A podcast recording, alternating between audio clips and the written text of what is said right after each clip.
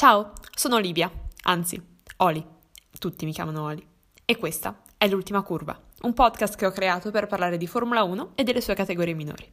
Sì, avete capito bene, categorie minori. Di fatto, quante persone ci sono in Italia che parlano di Formula 2, Formula 3, Freca e Formula 4? Beh, io non lo so onestamente, ma non credo tante. Io quindi sono qui proprio per questo. La Formula 1 e il motorsport in generale fa parte della vita della mia famiglia da tre generazioni e io ovviamente ho ereditato la passione. Crescendo però mi sono resa conto di quanto amassi anche i campionati minori e mi ci sono appassionata tanto ormai da organizzare i miei weekend sì in base ai Gran Premi di Formula 1 ma soprattutto in base alle gare delle categorie spesso non tanto chiacchierate. Amo le categorie minori e la mia preferita penso sia la Formula 3, forse perché la ritengo un po' al punto di svolta, ma perché effettivamente tutto questo interesse da parte mia verso queste categorie? Beh, uh, le risposte sono molteplici. Prima di tutto amo vedere la crescita dei piloti che non per forza approderanno in Formula 1, anzi con i posti limitati che ci sono negli ultimi anni quasi sicuramente non approderanno in Formula 1, ma amo vederli crescere non solo come piloti ma anche mentalmente e ovviamente fisicamente e vederli arrivare a raggiungere se non il loro sogno comunque qualcosa che effettivamente li interessi, che sia la Formula E, che sia l'IndyCar oppure anche il WEC e chi lo sa, magari la Formula 1. I campionati poi delle formule minori non mi deludono mai, circa, diciamo, quasi mai. Ci sono spessissimo cambi di classifica e fino all'ultima gara, o quasi, ehm, a parte la Formula 4 forse, non riusciamo mai a capire chi effettivamente occuperà i gradini del podio finale della classifica. Magari sì, il vincitore, soprattutto in Formula 2, è comprensibile già un paio di weekend prima della fine di stagione, ma in Formula 3 è già la cosa più combattuta. E diciamocelo, alla fine quanto è bello poter parlare di quali saranno le stelle del futuro e dove approderanno i vari piloti. Io faccio spesso le mie predizioni, ma non sempre ho ragione. Questo perché i piloti cambiano davvero tanto da una stagione all'altra e spesso le mie aspettative vengono cambiate totalmente, a volte in meglio, spesso in peggio. Alla fine io credo che ogni categoria minore meriti un minimo di attenzione.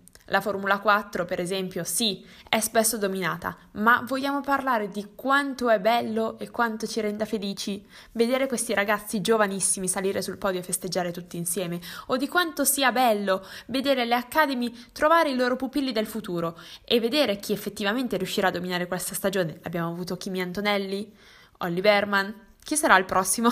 Bella domanda. In Formula Regional poi se ne danno di tutti i colori. Non c'è una stagione in cui non ci siano i contendenti per il titolo che non finiscano in qualche carambola almeno una volta ogni weekend. Ma forse questa è la parte divertente. E forse è bello vedere come questi ragazzi passano da essere bambini a entrare nell'adolescenza, a cominciare a capire come funziona non solo il mondo delle corse, ma il mondo anche fuori.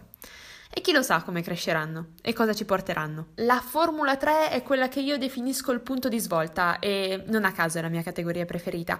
Penso che in questa specifica categoria si riescano a notare le differenze tra i piloti mediocri, i piloti molto buoni e i piloti per nulla buoni. Ecco, diciamocelo chiaramente, queste cose possono succedere. È un campionato combattutissimo e non dico solamente per il titolo, anche per i singoli podi e raramente mi sono annoiata durante una gara di Formula 3. Beh, quest'anno ci sono tanti nomi importanti, anche in Formula 2. Vediamo cosa ci regalerà. Io spero buone cose. La Formula 2, infine, sì, mi rendo conto di star facendo un po' la lista della spesa, ma è la prima puntata, dai, è la puntata pilota. Uh, concedetemelo questa volta, giuro che migliorerò.